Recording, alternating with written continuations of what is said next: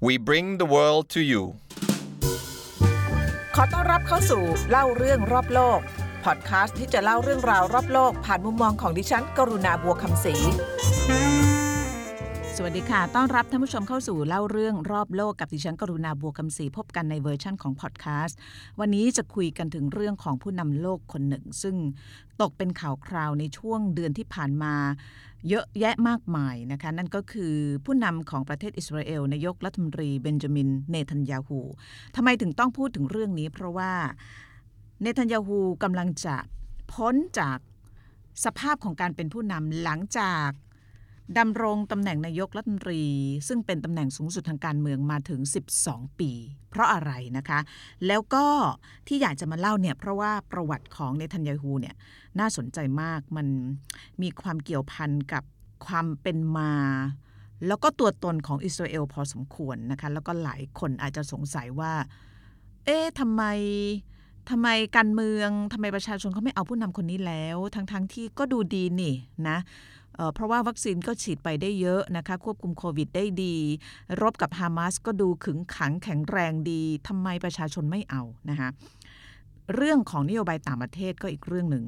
เรื่องของการบริหารก็อีกเรื่อง แต่ที่คนไม่เอาตัวนี้เนี่ยเพราะว่าท่านโดนเรียกว่ากล่าวหาว่ามีการทุจริตคอร์รัปชันติดสินบนรับเงินจากบริษัทใหญ่ ๆ อะไรพวกนี้นะแล้วก็โดนไต่สวนตรวจสอบเยอะแยะมากมายนะคะ แล้วก็เวลาเข้าไปเนี่ยเข้าไปด้วยวิถีทางทางการเมือง เพราะว่าเขามีเลือกตั้งนะคะปรากฏว่าคือคือการเมืองในอิสราเอลเนี่ยต้องบอกว่ามันมันแปลกนิดนึง มันไม่เหมือนการเมืองสหรัฐที่มันแบ่งเป็นเขาเรียกว่าสองพรรคใหญ่ชัดเจนนะคะถ้าเกิดรีพับลิกันชนะ ก็รีพับลิกันทั้งหมดเดโมแครตชนะก็เดโมแครตทั้งหมด แต่ว่าการเมืองอิสราเอลเนี่ยมันค่อนข้างยิบย่อยมากคือ เท่าที่จำได้เนี่ยไม่เคยมีพรรคการเมืองไหนที่สามารถ จะฟอร์มรัฐบาลพรรคเดียวได้เลย คล้ายๆ กับประเทศไทยเหมือนกันช่วงนี้นะคะแต่ว่าประเทศไทยเนี่ยเคยมีความสามารถในการฟอร์มรัฐบาลพรรคเดียว หลังรัฐธรรมนูญปี 40 นะคะนนี้ไปคุยอีกทีหนึ่งแต่ว่ากำลังจะบอกว่าการเมืองของอิสราเอลเนี่ยเกิดขึ้นจากการต้องเอาชนะใจบรรดาพรรคต่างๆ ที่ชนะการเลือกตั้งเข้ามาได้นะคะปรากฏว่าเลือกตั้งคราวนี้เนี่ยเนทันยาฮูเนี่ย ปรากฏว่าสูญเสียเสียงสนับสนุนในบรรดาพรรคการเมืองนะคะ ตอนนี้เนี่ยทางพรรคฝ่ายค้านของอิสราเอลเนี่ยเข้าไปจับมือกัน จะตัดตั้งรัฐบาลร่วม แล้วก็เขาได้เสียงมากกว่า ก็เลยแนวโน้มสูงมากนะคะ ที่เนทันยาฮูจะต้องหลุดจากตำแหน่งหลังจากอยู่มานานถึง 12 ปีนะคะ แล้วคนที่จะมาเป็นผู้นำคนใหม่เนี่ยเอาเข้าจริงคือเนทันยาฮูเป็นผู้นำพรรคลิคุดซึ่งถูกมองว่าเป็นพรรค ฝ่ายขวาก็คือว่าถ้าพูดขวาขวาก็คือว่าไม่สนับสนุนการมีอยู่ของปาเลสไตน์อะไรทำนองนี้เวลาเราพูดถึงนักการเมืองฝ่ายขวาในอิสราเอลนะคะแต่ว่าคนที่จะมาเป็นรัฐบาลใหม่ปรากฏว่าขวามากกว่านะคะแต่ว่าเมื่อเช้าไปอ่านการให้สัมภาษณ์ของรัฐบาลปาเลสไตน์ที่อยู่ในเวสต์แบงก์เขาบอกว่า จะเป็นใครเนี่ยนะก็เหมือนกันหมดนั่นแหละ คือ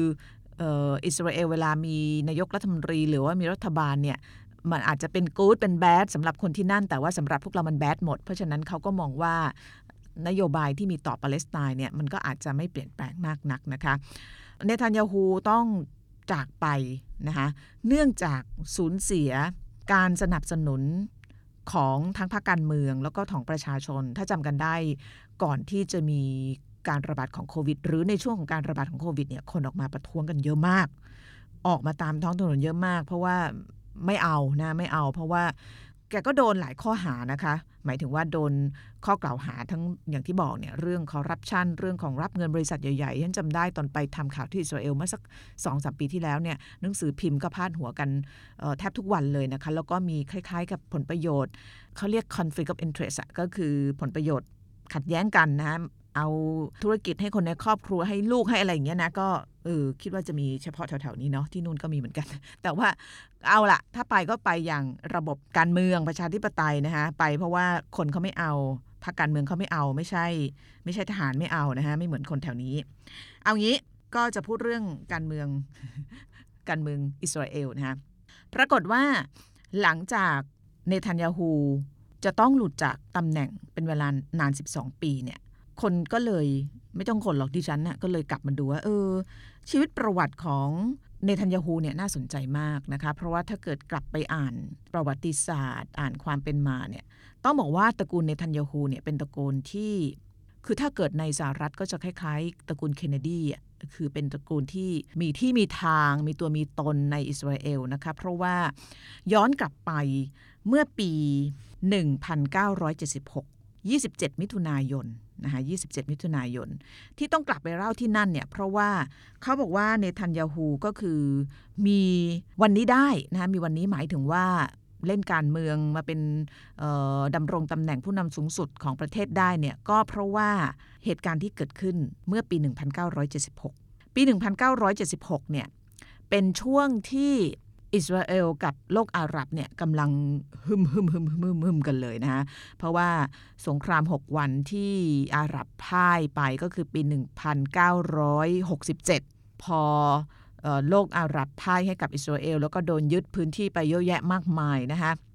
ชาวอาหรับปาเลสไตน์เนี่ยก็ก่อตั้งขบวนการขึ้น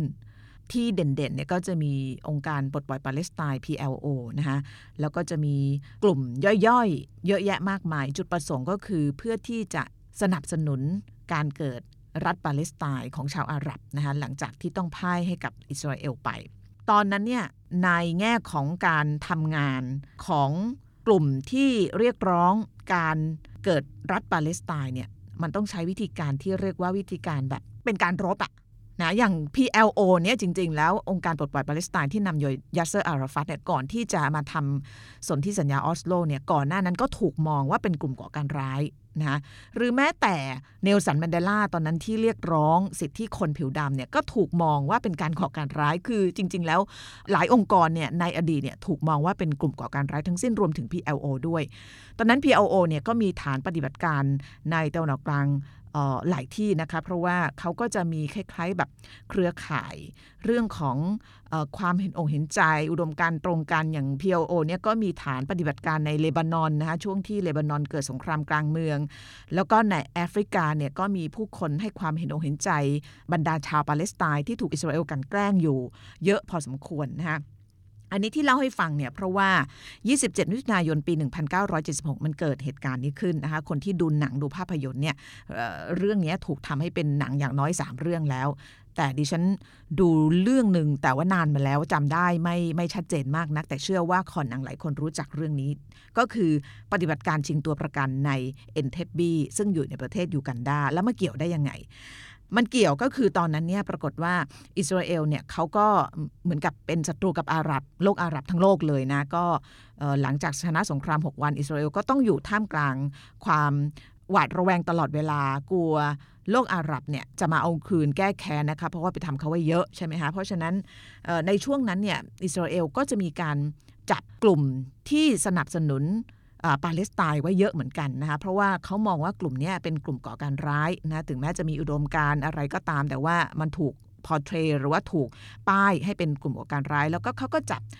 บรรดาสมาชิกเนี่ยไว้เยอะนะคะปรากฏ 27 มิถุนายนปี 1976เนี่ยมีเครื่องบินของ Air France ออกเดินทางจากเทลวิฟนะคะซึ่งก็เป็นเมืองหลวงของอิสราเอลเนี่ยมุ่งหน้าจะไปปารีสของฝรั่งเศส มีผู้โดยสาร 247 คน แล้วก็มีครูหรือว่าลูกเรืออีก 12 คน แล้วก็ต้องไปแวะที่เอเธนส์นะคะปรากฏว่าหลังจากขึ้น จากสนามบินเอเธนส์ได้ไม่นานเนี่ย อันนี้ที่ฉันเอามาจากเดอะการเดียนเขาเขียนไว้น่าสนใจมาก เขาพูดถึง 40 ปีของปฏิบัติการไอเอ็นเทบีเนี่ยเขาบอกว่าพายロหรือว่านักบินเนี่ยก็รู้สึกว่ามันมีอะไรผิดปกตินะคะก็เลยสั่งให้โคพายロไปดู เปิดประตูปั๊บเปิดประตูไอ้คอกผิดนักบินเนี่ยจะเจอมนุษย์คนหนึ่งยืนถือปืนจ่อหัวเลยนะคะเป็นไฮแจ็คนะคะคือตอนนั้นเนี่ยวิธีการเขาในในเดอะการเดียนเขาบอกอย่างนี้เขาบอกว่า แต่ก่อนเนี่ยไอ้ไฮแจ็คเนี่ยมันเกิดขึ้นบ่อยมากนะคะอาจจะตกเดือนละครั้งเลย มันเป็นวิธีการของอบรรดาพวกกลุ่มก่อการร้ายเนี่ยเป็นวิธีการหลักในการที่จะพยายามต่อสู้หรือเอาชนะศัตรูนะคะเพราะฉะนั้นไฮแจ็คเนี่ยมันมันเกิดขึ้นบ่อยกว่าสมัยนี้เยอะนะเปิดออกมาเจอปืนจี้หัว แล้วก็บังคับนะคะเครื่องบินให้ไปลง ไปลงที่นู่นที่เบงกาซี เบงกาซีก็อยู่ที่ลิเบีย แต่ลงไม่นานนะคะ ก็ขึ้นอีกทีหนึ่ง ในหนังเนี่ยเขาบอกว่าลงจอดเนี่ยเพราะว่ามีมีผู้หญิงคนหนึ่งเขาเป็นเป็นผู้โดยสาร คือรู้ว่าเครื่องบินถูกไฮแจ็คเธอเป็นพยาบาลนะแล้วก็ปรากฏว่าเธอก็หาวิธีเอาตัวรอด แล้วก็บอกว่าเธอ miscarriage หรือว่าท้องแล้วก็แท้งนะคะเครื่องบินก็ต้องลง แล้วก็ปล่อยให้ผู้โดยสารคนนี้ลงไป แต่ว่าก็จะไม่เล่ารายละเอียด แต่ว่าจุดหมายปลายทางจริง ๆ ของเครื่องบินลำนี้เนี่ยตอนนั้นน่ะผู้โดยสารก็ไม่รู้เขาบอกว่านั่งอยู่ท่ามกลางความมืดมิด แล้วก็ความหวาดกลัว หลายชั่วโมง ปรากฏว่าพอเครื่องบิน landing พอเปิดหน้าต่างเครื่องบินหลังจาก landing ปั๊บเนี่ยคนก็รู้เลยว่าอยู่ที่ไหน เพราะว่าที่สนามบินเนี่ยมีภาพขนาดใหญ่ของท่านผู้นำอีดีอามินนะคะซึ่งเป็น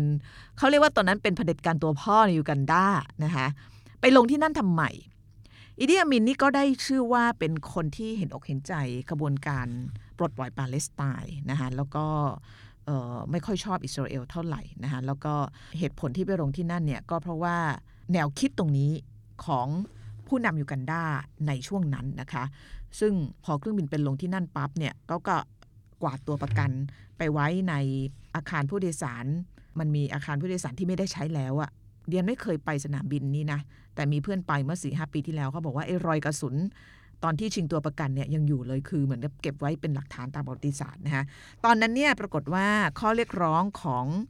คนที่จี้เครื่องบินเนี่ยคือคนที่จี้เครื่องบินเนี่ยมีสองกลุ่ม กลุ่มแรกเนี่ยเป็นคนเยอรมันจ้ะเป็นสมาชิกกลุ่มที่เรียกว่า revolutionary sales นะคะตอนนั้นเนี่ยยังเป็นเยอรมันตะวันออกกับตะวันตกอยู่ เพราะฉะนั้น ในเยอรมันตะวันตกเนี่ยมันก็จะมีกลุ่มที่แบบว่าเป็นเป็นหัวรุนแรงหัวแข็งคนที่อยากจะแบบมีอุดมการปลดปล่อยนู่นนี่ เพราะฉะนั้นกลุ่มนี้เนี่ยเขาบอกว่าเป็นกลุ่มหนึ่งที่ถูกเรียกว่าเป็นกลุ่มฝ่ายซ้ายหัวรุนแรงในเยอรมันตะวันออกในในช่วงนั้นนะฮะอันนี้กลุ่มหนึ่งอีกกลุ่มหนึ่งเนี่ยเป็นชาวปาเลสไตน์ ที่มาจากกลุ่มที่ชื่อว่า Popular Front for Liberation of Palestine นะคะก็เป็นกลุ่มที่เล็กกว่า PLO แต่ว่าก็เป็นหนึ่งในกลุ่มของคนปาเลสไตน์ที่ก่อตั้งขึ้นมา เพื่อที่จะปลดปล่อยปาเลสไตน์จากการครอบครองอิสราเอลหลังจากสงคราม 6 วัน แล้วก็ไม่พอใจที่อิสราเอลเนี่ยมารุกรานนะแต่ว่าอย่างที่บอกเนี่ยในช่วงนั้นกลุ่มทุกกลุ่มใน category พวกนี้เขาจัดให้เป็นกลุ่มก่อการร้ายหมดเลยนะคะซึ่ง ทั้งสองกลุ่มเนี่ยก็คือคือคนที่ก่อปฏิบัติการhijack เครื่องบิน Air France อันนี้นะคะ ข้อเรียกร้องก็คือว่าให้รัฐบาลอิสราเอลเนี่ยปล่อยตัวนักโทษปาเลสไตน์จำนวน 53 คนที่ถูกจับกลุ่มไว้ในอิสราเอล ในฝรั่งเศส ในเยอรมันตะวันตกรวมถึงสวิตเซอร์แลนด์ ออกมาให้หมดนะคะ แล้วก็ให้รัฐบาลฝรั่งเศสเนี่ยจ่ายเงินด้วยเพื่อเป็นค่าไถ่เครื่องบิน แต่ว่าจุดประสงค์เนี่ยเป็นจุดประสงค์ของการเมือง เพราะว่าพี่น้องถูกจับไป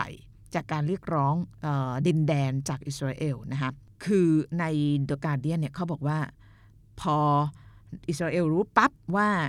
เครื่องบินคือไม่ใช่สายการบินของอิสราเอลนะคะแต่ว่าผู้โดยสารที่อยู่บนนั้นเนี่ยหนึ่งร้อยคนเป็นชาวอิสราเอล เพราะฉะนั้นเขาต้องทำทุกทางเพื่อที่จะช่วยเหลือตัวประกัน ทั้งหมดรวมถึงคนอิสราเอลร้อยคนเนี่ยออกมาให้ได้นะคะ เขาก็มีการประชุมกัน ปรากฏว่าในหนังสือพิมพ์การเดียนเขาอธิบายเข้าไปสัมภาษณ์คนที่เกี่ยวข้องมานะ เพราะว่า 40 ปีเขาทำเรื่องแบบเป็น investigative แบบเล่าเรื่องสนุกมากนะ ใครอยากจะอ่านต่อเนี่ยเดียนมีชื่อบทความอยู่ ชื่อว่า we thought this would be the end of us นะคะ the red on September 40 years on นะคะเขียนโดย Jonathan Freeland นะคะก็เป็นบทความที่สนุกมาก เขาบอกว่าหลังจากที่รู้ว่า เครื่องบินถูกไฮแจ็คแล้วต้องมีตัวประกันชาวอิสราเอลร้อยคนถูกจับ แล้วก็กลุ่มนั้นเนี่ยเรียกร้องให้เราปล่อยตัวนักโทษชาวปาเลสไตน์ไม่งั้นจะฆ่า เขาก็ทำยังไง เขาบอกว่า เฮ้ย เอนเตเบ้มันอยู่ที่ไหนวะ คือมันไกลจากอิสราเอลมาก คือต้องต้องรู้ว่าสมัยก่อนเนี่ย เครื่องบินเนี่ย เวลามันจะบินเนี่ย มันบินได้ไม่ไกลมากนักนะคะเพราะว่าไอ ไอ้ capacity ศักยภาพของเครื่องบินมันไม่เหมือนสมัยนี้ที่มันบินข้ามทวีปโดยไม่ต้องเติมน้ำมันสมัยก่อนน่ะถ้าจะแวะจะอะไรต้องเติมน้ำมัน แล้วตอนนั้นอิสราเอลมาแอฟริกามาอยูกันดาเนี่ยคือมันบินตรงไม่ได้มันต้องมีที่แบบสำหรับเติมน้ำมัน refill เพื่อที่จะเดินทางต่อนะคะเพราะฉะนั้นในทางยุทธศาสตร์เนี่ยจะทำยังไงอะ่ะใช่ไหมคือยังไม่ต้องพูดถึงว่ายูกันดาตอนนั้นปกครองโดยอีดีอามิน ซึ่งเข้าข้างปาเลสไตน์แล้วอิสราเอลเนี่ยจะส่งหน่วยรบ หรือว่าส่งหน่วยลับ หรือหน่วยอะไรก็ตาม ไปช่วยเหลือตัวประกัน ในแผ่นดินของยูกันดาได้ยังไง ยังไม่ต้องพูดถึงว่ามันไกลขนาดไหนด้วย หรือว่ามันอยู่ที่ไหนแล้วที่สำคัญเนี่ยมันต้องรู้ว่าไอรายละเอียดของสถานที่ที่ตัวประกันเหล่านั้นถูกจับไปเนี่ยมันเป็นยังไง เพราะถ้าเกิดไม่รู้แผนรู้ผังพิมพ์เขียวของสถานที่เนี่ย ยูไม่สามารถที่จะส่งบรรดาหน่วย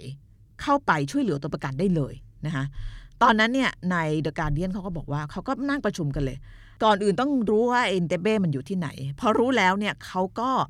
พยายามเขาเรียกว่าเหมือนกับปฏิปต่อจิ๊กซอปรากฏว่าตอนนั้นเนี่ยมีคนอิสราเอลคนหนึ่งเนี่ยเขาเคยทำงานรับเหมาก่อสร้างก่อสร้างสนามบินให้ที่ยูกันดาสนามบินใหม่ไอ terminal ใหม่เนี่ยแล้วก็เผอิญเผอิญ ว่าใน contract ในสัญญาเนี่ยเขาก็ได้แผนผังของ terminal อันเก่ามาด้วย ที่ตัวประกันถูกจับไปเนี่ยเป็นส่วนหนึ่งที่เอามาดูว่าเออเราจะขยายสนามบินอะไรยังไง คนนี้ก็ถูกเรียกมา แล้วก็เอาพิมพ์เขียวให้กับหน่วยข่าวกรองอิสราเอลเจ้าหน้าที่อิสราเอลเขาก็ศึกษาอะไรต่ออันนี้ก็จะไม่ลงรายละเอียดนะ เดี๋ยวไปสปอยคนดูหนังนะอิสราเอลตอนนั้นเนี่ยถูกมองคือเขาไม่ค่อยมีความมั่นใจในตัวเองเท่าไหร่นะตอนนั้นในฐานะชาตินะคะเพราะว่า ผ่านศึกสงคราม ผ่านรู้ว่าคนน่ยมองไม่ค่อยดีนะคะเพราะว่าบทบาทแล้วก็วิธีการที่เข้าไปในดินแดนปาเลสไตน์เนี่ยตอนนั้นคนก็มองมองด้วยสายตา แล้วก็ก็จะรู้สึกว่าตัวเองเนี่ยเป็นที่ถูกรังเกียจอะไรอย่างเงี้ยแต่ว่าตอนนั้นภารกิจเนี่ยก็คือจะต้องช่วยเหลือตัวประกันมาให้ปลอดภัยที่สุดเท่าที่จะทำได้นะคะเขาก็วางแผนกันนะคะแล้วก็คือในหนังปฏิบัติการเอนเตเป้เนี่ย เป็นปฏิบัติการที่ถูกพูดถึงมากที่สุดปฏิบัติการหนึ่งในประวัติศาสตร์การเมืองโลกนะคะแล้วเขาบอกว่าเป็นปฏิบัติการที่ทำให้อิสราเอลเนี่ยมีความมั่นใจในตัวเองขึ้นมา แล้วก็เป็นแนวทางของการทำงานของอิสราเอลหลังจากนั้นว่า ฉันจะไม่ยอมเจรจากับกลุ่มที่ถูกเรียกว่าผู้ก่อการร้าย ตอนนั้นเนี่ยหน่วยรบของอิสราเอลเนี่ยเขาต้องปลอมตัวนะ มีมีอีดีอามินด้วยมีปลอมตัวไป คือต้องหลอกทางเจ้าหน้าที่ ทหารยูกันได้ว่าไอ้เครื่องบินที่จะมาจากอิสราเอลเนี่ยเครื่องบินไอ้เครื่องบินรบเฮคิลิสเนี่ยมันเป็นส่วนหนึ่งของคุณนะ แล้วก็ปฏิบัติการครั้งนี้เนี่ยใช้เวลาแค่ 99 นาที โดยแผนนี้ได้รับการ executed หรือว่าการดำเนินการโดยหน่วยต่อต้านก่อการร้ายของอิสราเอลที่ชื่อซาเยเรตมัตคาลนะคะ ซึ่ง ใช้เวลา 99 นาทีในการเข้าไปในดินแดนของคนที่เป็นศัตรูตัวเอง ช่วยเหลือตัวประกันออกมาได้อย่างปลอดภัย 100 คนนะคะเขาบอกเป็นปฏิบัติการที่แบบว่า ถ้าใครยังไม่ดูหนัง ยังไม่เล่าเพราะว่าไม่อยาก spoil นะ ไปดูเองนะคะแต่เอาเป็นว่าช่วยเหลือตัวประกันได้สำเร็จ ตอนที่ไปช่วยเหลือตัวประกันเนี่ยวันที่เครื่องบิน C-130 Hercules ของอิสราเอลไปลงที่สนามบินเอนเตเบ้เนี่ย คือ 4 กรกฎาคม ปี 1976 ใน The Guardian เขาเขียนไว้บอกว่าในวันนั้นเนี่ยมีผู้ชายคนหนึ่ง เขาเป็นนักศึกษาอยู่ที่สถาบันแมสซาชูเซตส์ที่สหรัฐ คนนั้นเนี่ยชื่อเบนจามินเนทันยาฮูเขากำลังจะออกเดินทางไปเรียน ปรากฏว่าได้รับโทรศัพท์จากน้องชายคนเล็กที่โทรศัพท์มาจากอิสราเอล บอกว่าพี่ชายคนโตเสียชีวิต พี่ชายคนนั้นก็คือโจนาธาน หรือในครอบครัวเรียกว่าโยนี่เสียชีวิต เบนจามินเนทันยาฮูเนี่ยต้องขับรถเพื่อจะส่งข่าวเรื่องที่พี่ชายคนโตเสียชีวิตเนี่ยให้กับพ่อได้ทราบ พี่ชายคนโตที่เสียชีวิตเนี่ย